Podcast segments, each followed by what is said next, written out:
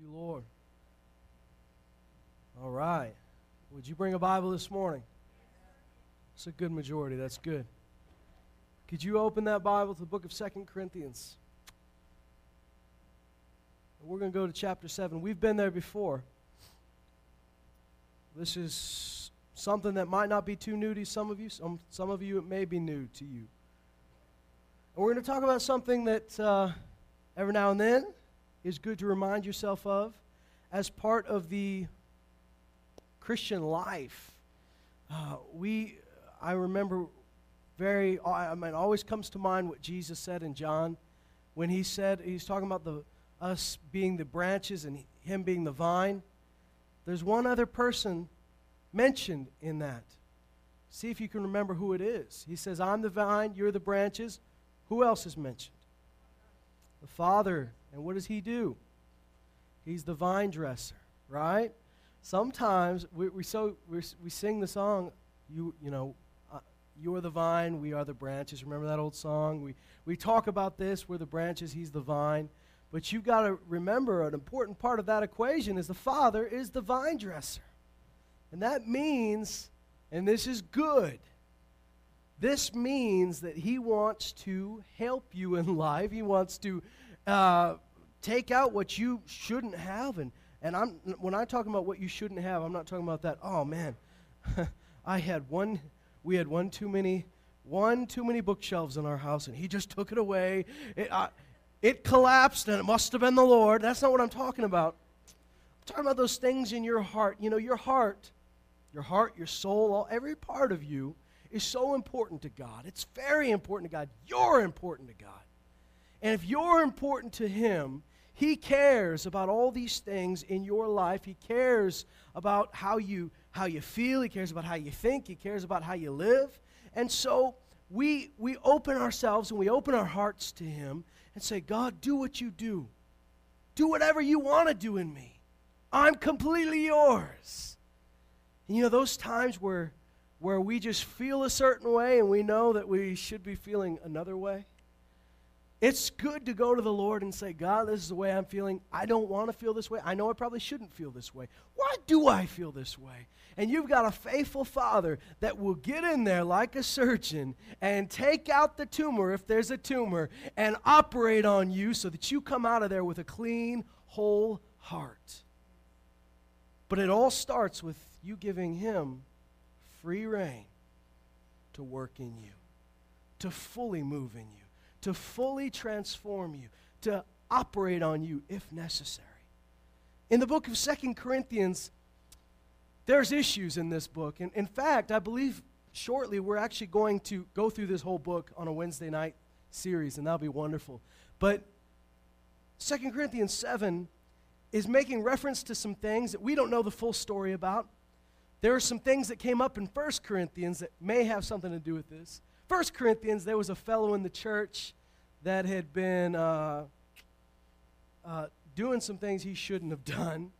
He had been sleeping with his father's wife, and that's a bad move. Yeah, it is. Yeah, that's not a, that's not a that's not a let's discuss this. This is a no-brainer. Nobody was doing anything about it in the church. Now, you maybe you say, was somebody supposed to do something about that? Yeah, someone's supposed to do something about that. Someone's supposed to say something at some point. Maybe we're so timid and nervous that we don't ever want to say, hey, can I help you with that? But nobody said anything. It just kind of kept happening. And they got in trouble because they said, you know, somebody should have done something about this. Somebody should have helped this guy. Somebody should have stepped in and said, that's not okay. We have to acknowledge and I, and I want to make something very clear from the very top. I want to make very clear that the biggest thing you should be looking at your life is Jesus. The biggest thing that you should be thinking about is thank God I am redeemed. You are redeemed. Your blood bought. You've been set free. The cross did something for you. Jesus paid every price that needed to be paid, and thank God we partake in that. Not only that, but when he was resurrected, the Bible says we were crucified with him. That's our old nature. Our old nature got nailed to the cross, but when we were raised with him, we got a brand new nature. We were also resurrected with him, and we live in that resurrection life. The cross, the blood of Jesus, the grace of God is big enough for anything. There's nothing beyond His grace, there's nothing beyond His blood. His blood is powerful enough for even the worst, even the darkest, even the dirtiest to be cleansed as white. In fact, the Bible says whiter than snow.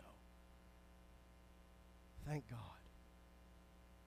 But you know, we are still in a world that isn't perfectly renewed, that has issues. And even you may find at times that you have not yet become perfect in every area. I won't do a show of hands to who has and who hasn't. Let's all just pretend we're not perfect, okay?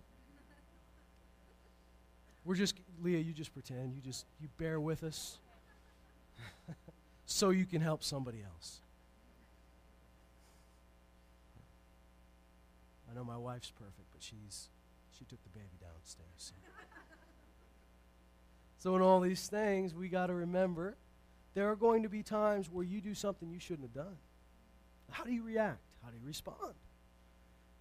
It's wonderful to have a relationship with Jesus where you know that that sin does not have to separate you from him, that he, he has paid for it, and you can go to him and, uh, and, and be honest and be straight and know that he's made you completely clean and whole and you're white, you're washed white and, and everything.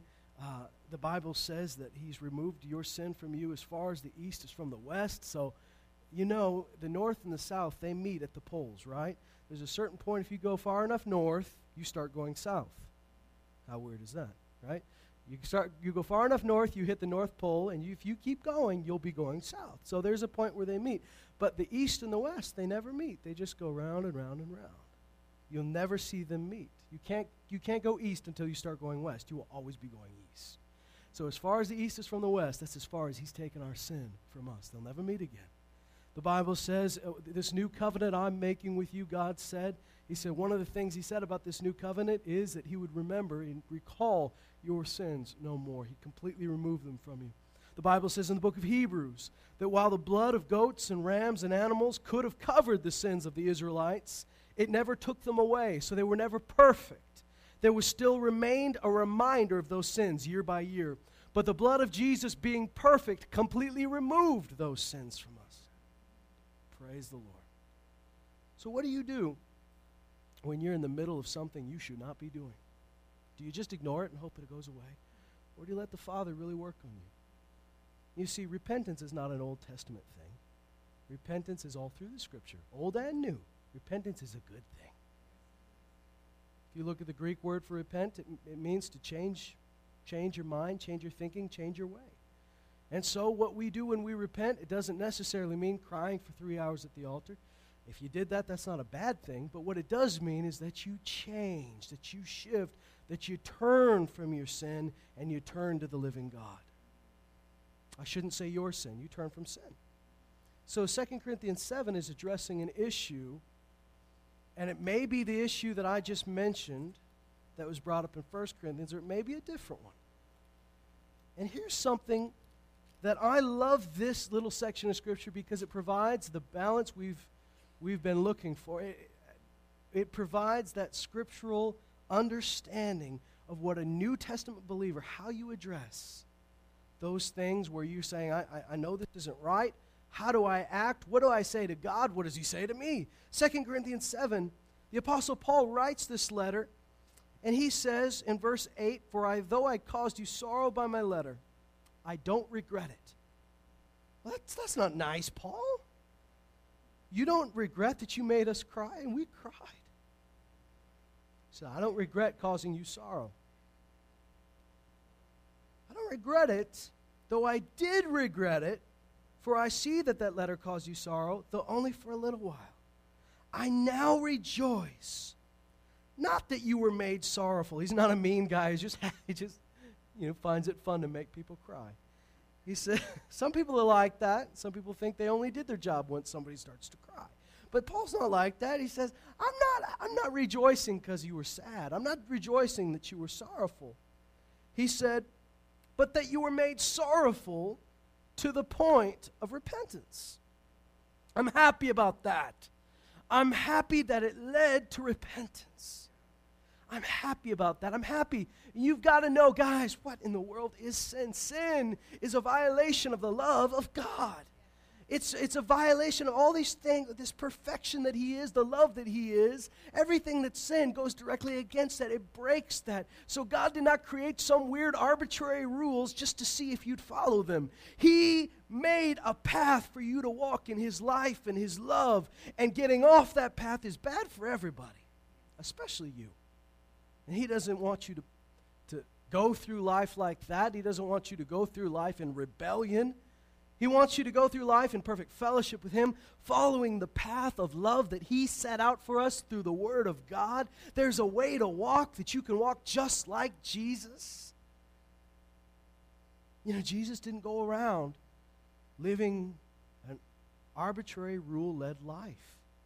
The Bible says He went around doing good and healing all who were oppressed by the devil, for God was with Him. And there was no sin in Jesus. None.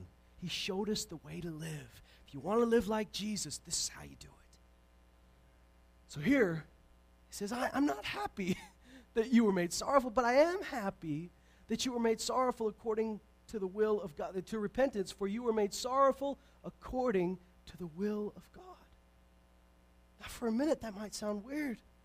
God wanted me to be sorry about something. God wanted me to feel a little bad about something. Well, not for the, not for the sake of feeling bad, but for the sake of repentance, so that you might not suffer loss in anything through us. This is an important point because the sooner we come to the place where we say, God, you're right. You're right. You just say that, say it every now and then. Just just out of nowhere, just say, God, you're right. It's a good, it's a good way to live. You ever get your Bible out and go, I don't understand that? Start by saying, you know, you're right. I don't know why you're right, but I know you're right. Now you tell me why you're right. Sometimes here's the way we think. If I want some if I want to believe somebody, if I want to accept what they say, you need to explain it to me. Somebody says this is this is the way you need to drive. I mean, oh my goodness, I'm sure I was a handful for my parents because I was the guy I always asked, why though? But why? What's the real reason we do that? And I I got to a certain age where that's because it's the way it's done, just didn't fly. she knows. It's not a reason. It's not a reason. So you need to tell me why we drive like that. I wanted to know when I took that learner's exam, I, I wanted to find out why, though. I know what I know what you want me to write down. I will write these things down. I want to know why we do that. There's got to be a reason. If there's not a reason, then what are we doing here? I had to find a reason in something. But you know, you start out, even if you don't understand the rules of the highway, you've got to start by saying, yeah, okay, you're right, we'll do it that way. You don't say, but why do we drive on the right side of the road? The left seems better. I, I think the left's better. Until you give me a good reason, I'm driving on the left. Well, that's dumb. It's a good way to die. So, you, so you start out by saying, I may not know why. Okay, but I'll drive on the right side of the road. There's certain things you get an instruction manual on. There's certain things that you open. And nowadays, especially when everybody could be sued back to the Stone Age, they've got warnings all over the place. You ever open these boxes now and they've got these pages after pages just piled onto the product that falls out warning, warning, warning, big yellow things. Things, seals you have to break, and you can't open them up until you, until you read the warning and break the seal. Who's worthy to break this seal? The guy that read the warning. And so, you know, you finally get to use the product after they've been sure you read everything so it doesn't come back to them. Well, there's plenty of those warnings. I don't know why it says don't do this. But I, I start by saying, okay, I assume they know more about their product than I do. So when you start asking, God, why is this the way it is? That's not a bad question. But you must start by assuming He's right. He's right. Now, He doesn't have to explain that to me before I say, okay, you're right. I finally, I get it. I get it. Okay, that makes sense. You see, I wasn't with you on this. I mean, I was more on John Stewart's side here for a minute, but you're right. No, you're right. No, you start out by saying, You're right. And I, I would like to know why. I want to know why you said this, but first and foremost, you're right. And I'm behind you, I'm with you. And so in this case, you know, it says you were made sorrowful according to the will of God, so you might not suffer loss in anything. And when you start by saying, God, you're right, there are some things in your life, if you, if you, when you put yourself at odds and say, No, I'm going to do something my own way, you're setting yourself up to suffer some loss in areas. And here he says in verse 10 For the sorrow that is according to the will of God produces a repentance without regret. Now that's important, isn't it? Repentance without regret. Some people think you're not really sorry unless you feel bad about it for three years or you know, two months or you know if you're not still crying about it every time you think about it. He says true repentance that god uh, god's idea of repentance leaves no regret. Now that's somebody who's been washed by the blood of jesus. That when you turn from that sin you stop regretting it. Stop crying about it. Stop thinking you've got to pay some sort of penance and whip yourself on the back. Move on. But you first got to repent. What does repent mean? Turn away and walk away. So he says that sorrow is good up to the point of repentance. Then he says this that repentance without regret leads to salvation, but the sorrow of the world produces what? There's two types of sorrow, guys. One produces repentance without regret. That sounds nice. One produces death. You can't mix the two up. Now let's talk about this for a minute.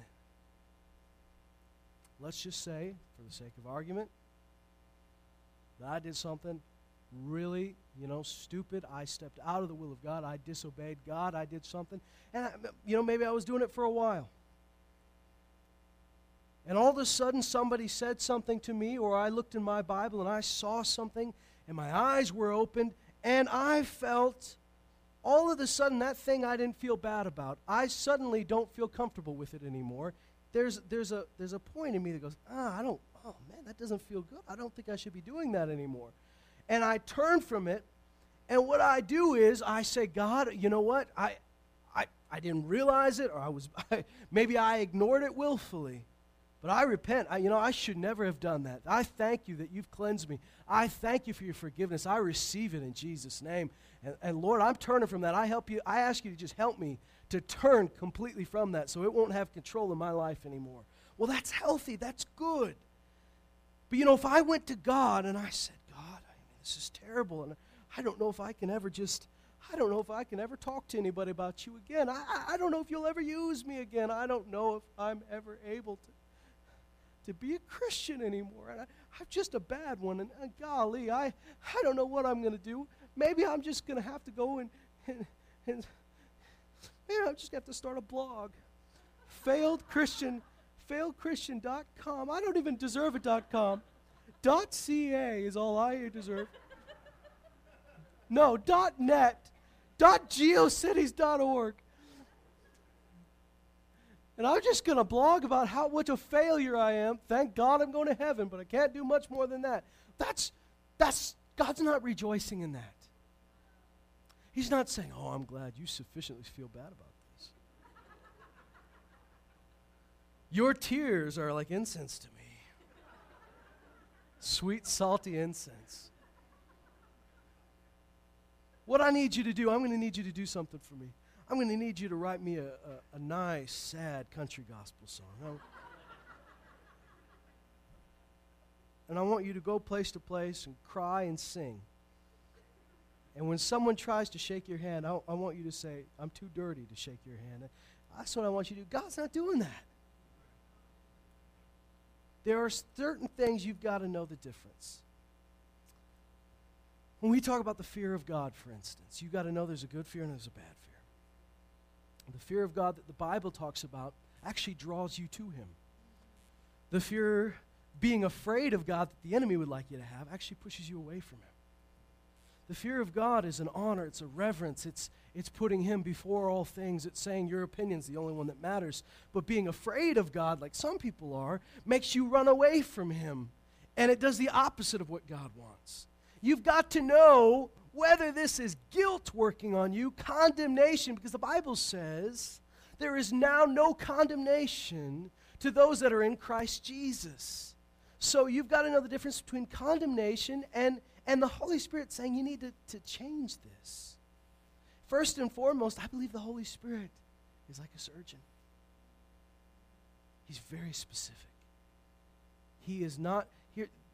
If the Holy Spirit's a surgeon, Satan is a butcher. They've got different goals.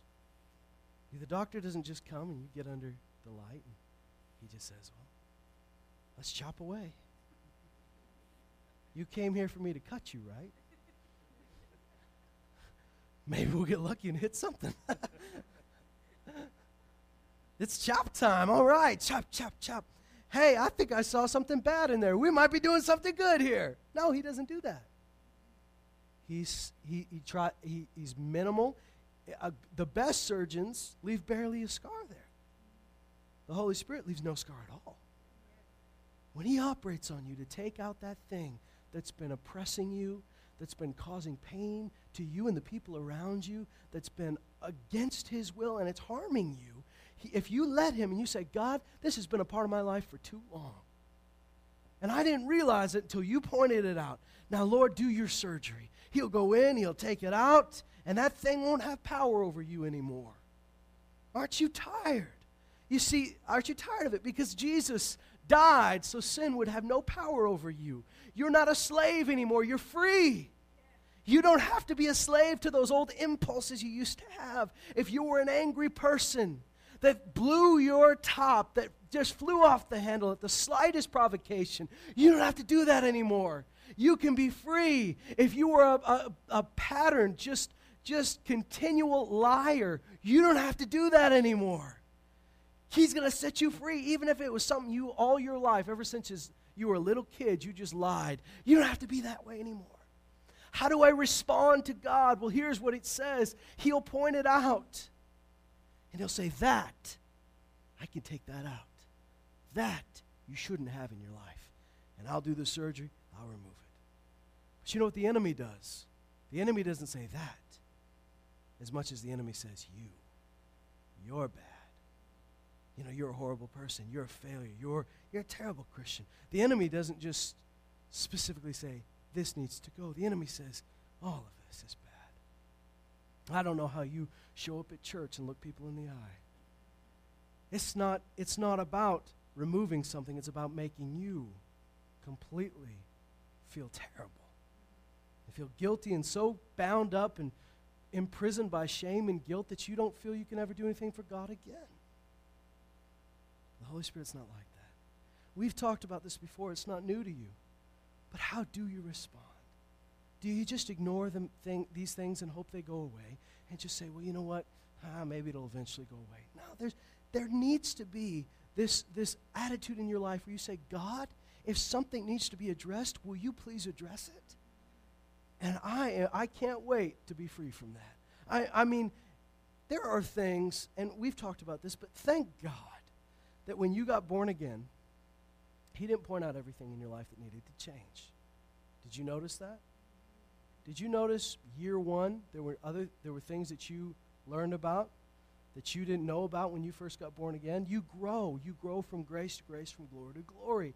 And every every stage when you when God speaks to you about these areas of your life, the grace is there to actually do it and to, to you're empowered to change. You're empowered to go further. It's a wonderful thing. What you couldn't do, you now can. What you couldn't be free from, you now can be free. But you know, there was, I mean, still, in my life and in your life, every year, there's something new.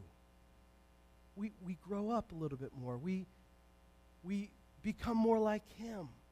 And we never stop growing. And we never stop being perfected. And so it should be a part of your life to know what to do, know how to respond when God says to you, that needs to go or if God uses somebody else to say. Now, I'm not giving you free license to just go around everybody in the church and tell, tell them what you think is wrong with them.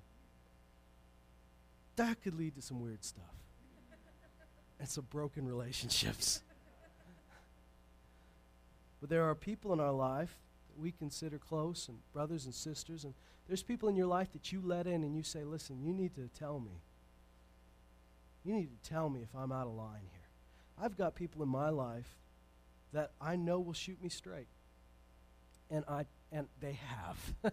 there have been times where I have had conversations, whether it was on the phone or, or t- emails or, or face-to-face, where I thought I was doing just great, and they, they said, no, you need, to, you need to work on this.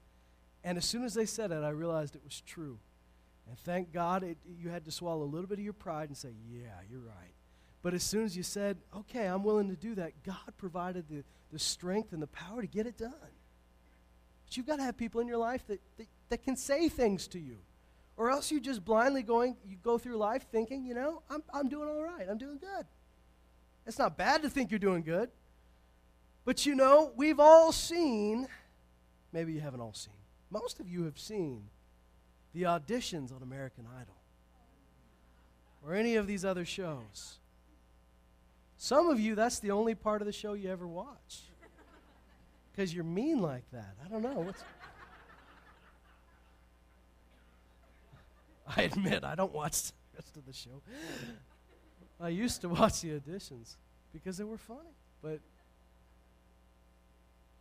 you ever, I mean, you have these people and they, they get up and they make a fool of themselves. And to everybody in international audience, they sound terrible. We all know they sound terrible. They don't even sound close enough to say, oh, well, I can see how they might not be good enough to make it, but yeah, yeah, they're pretty good. Some of them are so bad that it violates the laws of nature. It, just, they're so bad that it's almost an abomination. It's just like, you know, it's, it's the opposite of worship. It's just, no, man. Now who's being mean, right? But then the judges say, So why did you try out? And you know how many of them say, All my friends and family told me that I was good. And you said, No, they can't all be that. They can't all be deaf. they can't all be. It's okay if some of them are, but you do not hang out with an exclusively deaf group of friends or tone deaf. Somebody lied to you. Somebody wanted to avoid a little argument. Somebody wanted to avoid an awkward situation. They told you what you wanted to hear. Now, do you want a bunch of people around you that do that all the time? Or do you want people that love you? Because people that love you tell you you're too old to be wearing a diaper. Time to grow up. You're about to go to kindergarten. Time to grow up. It's time to be potty trained, or you're too old to do this. You just you need people in your life that say that's not okay anymore. I, I can help you. People that do it in love. People that aren't condemning you, people that aren't bashing you, but people that love you and say, I can help you with this. I want people in my life that can do that. I don't want everybody in life to do that to me, but I, I have certain people in my life that can say these things. And what do I do if they or if God Himself were to say it? How do you react? Because the instinct, let's do what Adam did. You guys remember what Adam did? The first, the first sins in the world, Adam and Eve. But you know who really got held accountable wasn't Eve, but Adam. He was the leader. He was the one that got the instructions. He was in charge of the garden. It fell on him. But watch what he did. He might have had that you know, I, I, I am, I'm the leader, I'm the head kind of attitude until he sinned. And then what happened? The, ins- the first things that happened when he sinned were immediately they realized their nakedness. They're ashamed, right? Shame comes with sin immediately. And they try to cover themselves. You know, that's an instinct of humans too. You try to cover up, right? Quickly cover up our shame, quickly cover up this mess. Uh, there are certain people that that's their that's their whole business is to, you know, spin a cover up and to do it well. So Adam and Eve immediately try to cover up. What do they do next? They go and hide. And who are they trying to hide from? God. That's a dumb move. The guy that created everything, the guy that can see everything, they, they think, you know, maybe he can't see past a couple of bushes. So they hide there, which is another instinct. Not only when, when you fall into this stuff, if you ignore the grace of God, you see, the grace of God is so good and so powerful that you can say, uh huh, I see it. I, I did do that. I, I did. God, thank you for your blood. Thank you for your forgiveness. Thank you that I am free from that. And you move on, you repent, you move on, and you get over it. No more regret. It says salvation, repentance without regret. Stop regretting it. Isn't that wonderful? But when you're trying to cover up for yourself, what are you trying to do? The scripture tells us that in Romans 10, Paul talks about a righteousness that comes from God. It's a free gift from God. But it also talks about his friends, his old friends in, uh, that he went to school with, his old friends that he was part of the Sanhedrin with, his old friends that, that were very strong Jews just like him. And he says, Do you know what their problem is? Their problem is in trying to establish their own righteousness. They neglect the righteousness which is from God. In trying to make themselves righteous, they don't let God make them righteous. You know, somebody that's trying to cover up what they did, they're trying to produce self righteousness. You're covering up because you're trying to seem righteous in yourself. You know what you need to do?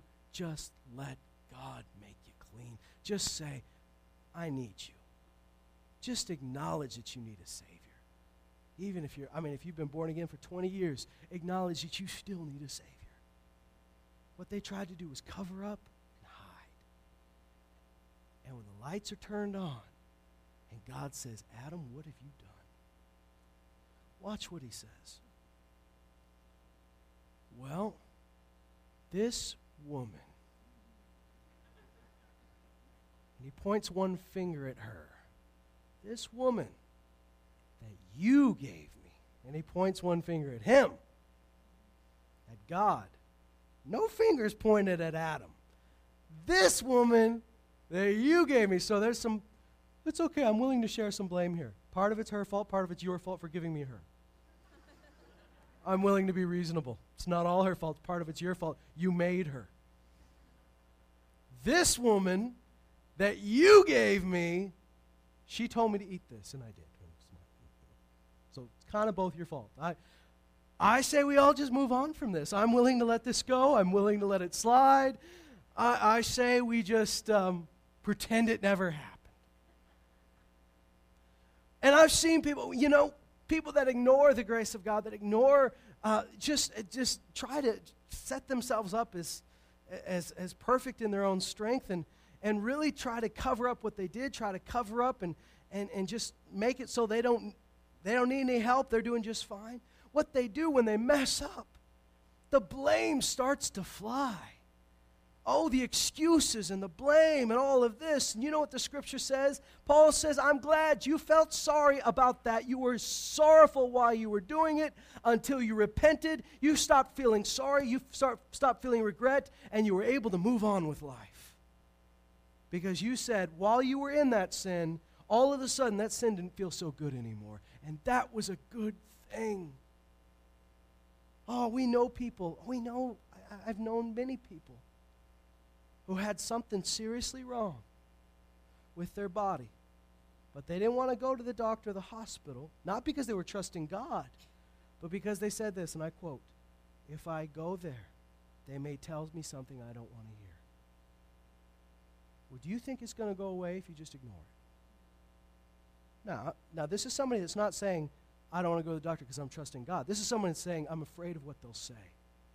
You know it's there whether the doctor says it's there or not. It's still there, right? You know that you don't go to the hospital and they go, okay, put the cancer in. Okay, put the, okay, quick, put leukemia in them. aren't I mean, you know they don't do that, right? You know that they just see it. They're not putting it there. So you're not going, I, mean, going to the doctor is not a roll of the dice going, well, they may inject me with something. No. You go there to find out if it's there. Then you move on.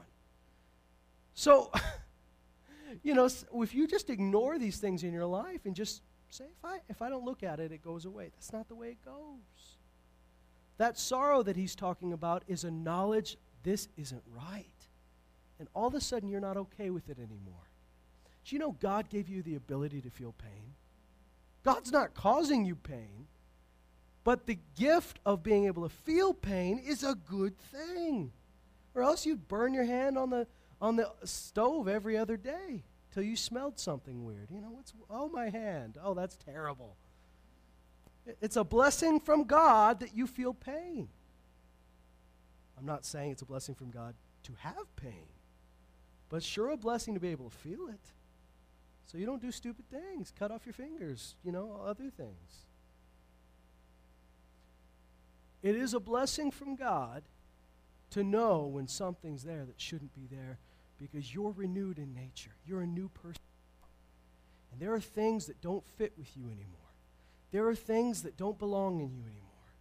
There are things that God wants you to be free from.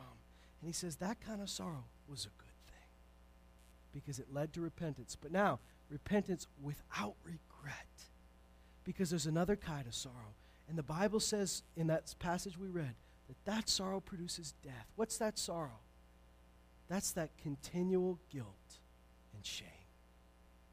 When you've repented, you should have moved on, but you just stayed there and felt like you should feel bad. Have you ever felt that way? Like, I'm not honoring God if I don't feel bad a little bit longer.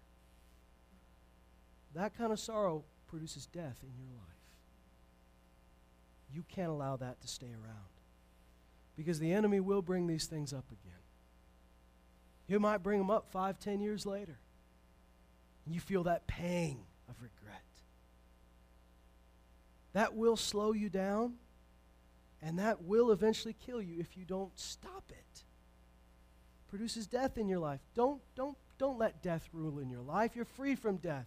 You, you've partaken of the life of God. You have His life in you. Don't, don't let death rule. Don't, don't let that sorrow take over your life. Jesus set you free from that. So when you repent, move on. And if, if the Lord says it's as far as the east is from the west, believe Him If he says, I'll never bring it up again, believe him. See yourself as he sees you. There's another character in the Old Testament. Now, mind you, this is an Old Testament. You've got a better deal than David had. You have the Holy Spirit. He didn't have the Holy Spirit. You have a covenant with God through the blood of Jesus Christ that he didn't have. So understand that through that lens. But I want to I want to point something out very important. In 1 Samuel 12, you don't have to turn there. I'll just, for the sake of time, we'll just talk about it. In 1 Samuel 12, something happens to David. Or because of David. It happened before 1 Samuel 12. But David had a blind spot in his life. He had a couple. And as you know, there was a time where he was on his roof. His troops were off at battle. He was on his roof. He looked down from his roof and he saw a woman that was bathing. Now, should he have even been home? Should he have been out with his troops? That's another thought for another time. But he was looking out and he watched this woman bathing and he, he shouldn't have watched, he shouldn't have looked, and he didn't look away. He let that lust in, and because it got in a little bit, he didn't get rid of it, it became bigger in him. He sent for her. And he committed adultery with that woman who was the wife of one of his best men, Uriah the Hittite. Should never have done it. Now, it could have stopped there, but it didn't. You see, you have an option. You can quit, repent, be clean, move on. Or you can continue in this stuff and it just builds and lies upon lies and webs upon webs and so messed up and confused, you don't know what's right. David tried to cover up his own sin because he got this woman pregnant. He tried to cover it up by having Uriah come home and spend some time with his wife, hoping that Uriah would think he got his wife pregnant. But Uriah was such a good man that he said, I can't go home and be with my wife. I, I, I'm on duty. I'll stand here. I'll stay at the gates and guard you. That's the kind of man that David betrayed. Should have stopped there. Didn't stop there. David is still trying to cover up something. So he says, if I can't, because if this all comes out, I'm in trouble. There's going to be a scandal. He sends Uriah to the front lines. And he tells his general, this is so horrible. He tells his general, I want you to put Uriah at the front. And I want you all to advance in, in range of the archers. And then when Uriah gets to the front, I want him to lead the charge. And I want you to tell everybody else retreat, but don't tell Uriah. So there was a secret plan that they'd all go up as if they were charging. How much bravery does it take to charge a gate, charge a wall? People are firing arrows at you. And to lead that charge, you're putting yourself most at risk. But Uriah was a brave man. He charges to the front. And silently, all of his friends, his brothers in arms, his relatives, everyone he's ever loved, besides his wife, leaves him on the field. And they leave him because they're afraid of the king. The king that's supposed to be close to God. The king that's not only the, the king, but the lead worshiper. Have you ever felt confused as to somebody that you thought was supposed to be this image of Christianity or of love and they don't live up to that? Imagine how they felt. This is the guy, we sing his songs in church. I'm not talking about we as in Lloydminster. I'm talking about they thought that they were singing his songs already. The Lord is my shepherd, I shall not want. They sang that. Not only has your king, but your lead worshiper told you to leave this guy in the battle. And they all did. And I don't know how many arrows hit Uriah, but he was the only one they were firing at. And he died. And David thought all my problems are solved. No one will ever find out except those people that he infected and pulled into his little conspiracy. And they have to live with their consequences because he pulled them into his sin. So he does this. And all these people that are now involved in this sin that should have just stopped at that rooftop. He takes this woman and says, You're my wife now. It's all going to work out. And one day he's in his palace. And the scripture doesn't tell us who's around. So I want you to take this part as something that you could go either way with. But most of the time, King had people around him during the day. He wasn't by himself, he had people in the court advisors, friends, family. A lot of times you'd have somebody around. So whether Nathan, it doesn't say Nathan got him in private. Nathan might have called him out in front of people. He might have done it privately. I don't know. I've always pictured there were people in the room because it doesn't say Nathan pulled them aside. But Nathan goes and sees David and he tells him a story. He says, David, let me tell you a story about something that happened in your kingdom. It's not a made up story. This is something that happened in your kingdom. The king's job was to give justice. So, all right, David's ready to hear. There was a man, he was a poor man. He didn't have much at all. All he had was this little lamb that he loved very much. He loved this lamb, it was everything to him. There was a rich man who had flocks and flocks and flocks. He had, he had more than he could ever need or want. rich man was having a party. He goes to this poor man's house and he says, uh, I'm going to take your lamb. That lamb's all that that man had. That rich man could have had any of the lambs he wanted, but he wanted that one. And he took it and he killed it. And that poor man was left with nothing. And David was so infuriated. He gets up and goes, Who is this guy? He deserves to die. Samuel says, You're the man. Now, that's one time you don't want somebody to say to you, You're the man. Samuel, did I say Samuel? Nathan apologize. Nathan says to him, You're the man. This is the point I'm talking about. that point where sorrow hit. That point of sorrow was a good point of sorrow. Because that's a point of recognition that something doesn't belong in you. You're righteous. That's unrighteous. They don't mix. Light, darkness, they don't mix. Right? There's a point where it's identified as wrong.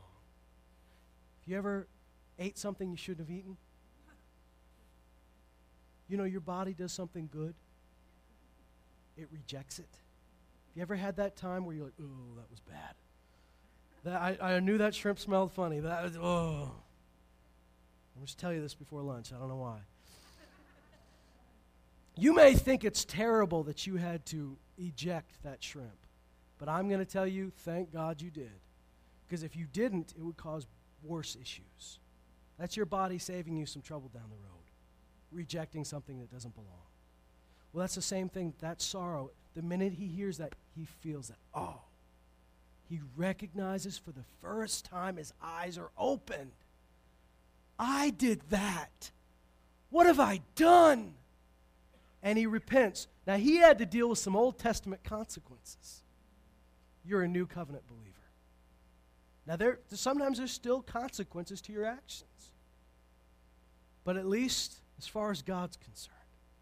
And even David, David partook in some of this new covenant stuff because even though he wasn't in the new covenant, God had mercy on him because Nathan says to him, God has removed your sin from you. Wow. But here's the deal he lost his son, he lost that baby. That's a sad thing. And I'm certainly not saying that would happen to you. But the appropriate thing that happened here, as he said, I mean, think about it. This should have happened on the rooftop. Didn't happen on the rooftop. Should have happened when Uriah came home. Didn't happen when Uriah came home. Should have happened before Uriah was sent out to battle. Didn't happen. Should have happened after that. Didn't happen. It took somebody to come and point it out. And it took finally, he realized his eyes were open and he finally felt appropriately about it. But you know what? As much as you realize something you've done is bad, as bad as it is, you've got to make much of the blood of Jesus and make much of the cross because that is more powerful than any sin you've ever committed or ever will commit. And it is so powerful that it does not simply cover it and cover the smell of it. It does not simply make it prettier, it completely removes it. And it will completely make you clean. And you've got to know that the power of the blood of Jesus is not temporary, it is eternal, it is not partial, it's complete, and it is not limited in its power, it is absolute in its power. There's nothing beyond the blood of Jesus. So get over yourself and embrace the grace of God. Get over yourself and stop protecting that sin and trying to cover up for it. Instead, bring it into the light of God's love and God's mercy and God's and the blood of Jesus and let it be taken away. Repent. Repent and stop regretting. You see, a lot of people think you've got to say either or. Either we preach a message of repentance or we preach a message of non condemnation. But they go together.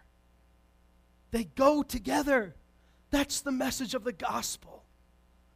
You've got to know that you need a Savior. But you got to know you have one. Thank God. We have a Savior.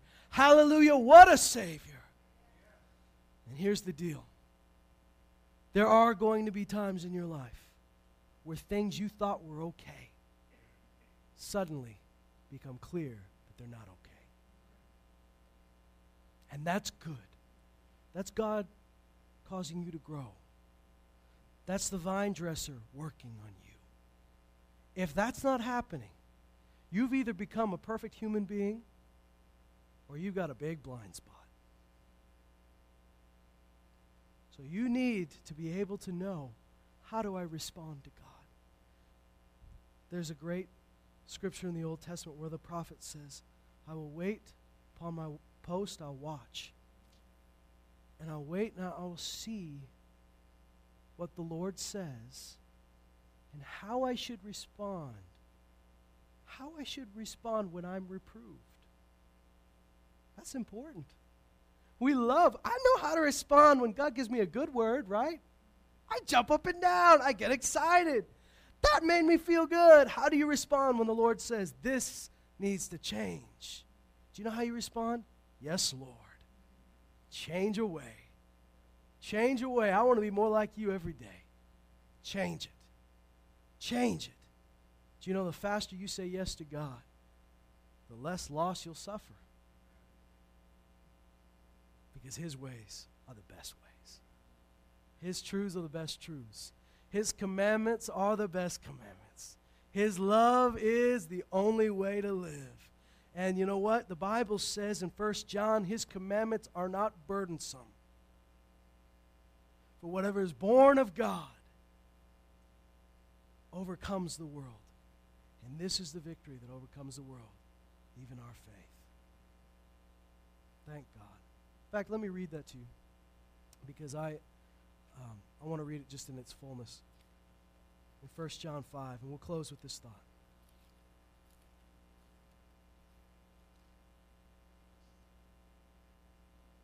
Praise, thank God. We don't have to be proud anymore. We can be humble, right?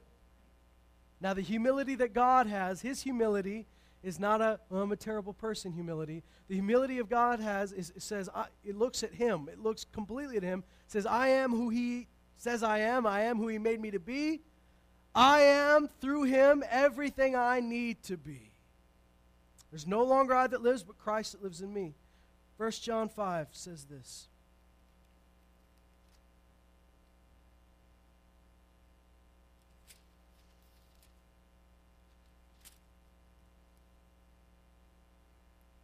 in verse 2 By this we know, or sorry, let's start in verse 1. Whoever believes that Jesus is the Christ is born of God. Whoever loves the Father loves the child born of him. By this we know we love the children of God, when we love God and observe his commandments. For this is the love of God, that we keep his commandments. Listen to this. And his commandments are not burdensome. Why aren't his commandments burdensome? Here's why. For whatever is born of God overcomes the world. And this is the victory that has overcome the world our faith. Praise God. You've overcome the world. He's overcome the world. We have victory in Jesus Christ. You're meant to live a victorious life in Him victorious over every scheme of the enemy, victorious over the curse, victorious over sin, victorious over death. You are victors in Jesus Christ. Stand up and be victors.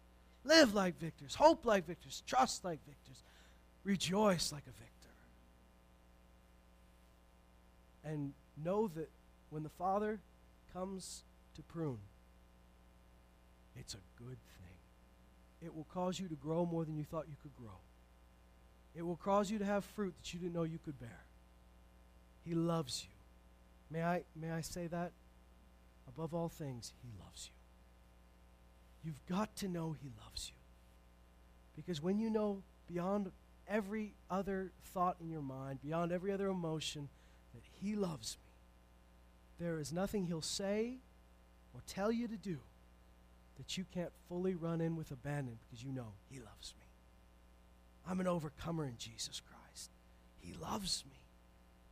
You know, He wouldn't say this to me just to make me feel bad. He says this because He loves me. He loves me. He loves me.